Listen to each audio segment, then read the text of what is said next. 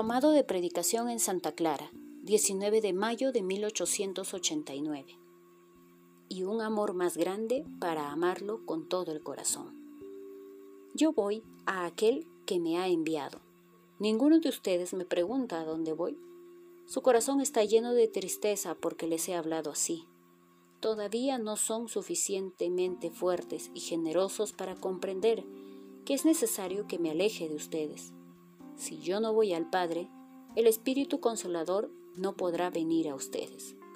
Cuando este Espíritu venga a ustedes, estarán convencidos de la verdad, porque Él es la verdad misma, la luz que ilumina toda mente y que alumbra el cielo y la tierra con su resplandor.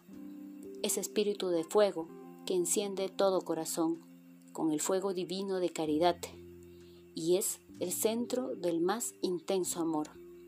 Es espíritu de orden que refleja la infinita armonía que reina en el paraíso. Es espíritu de gozo y consuelo que alegra y da calma, como un canal que trae todos los bienes, como un rocío que restaura, florece y sostiene en las batallas y en la aridez espiritual.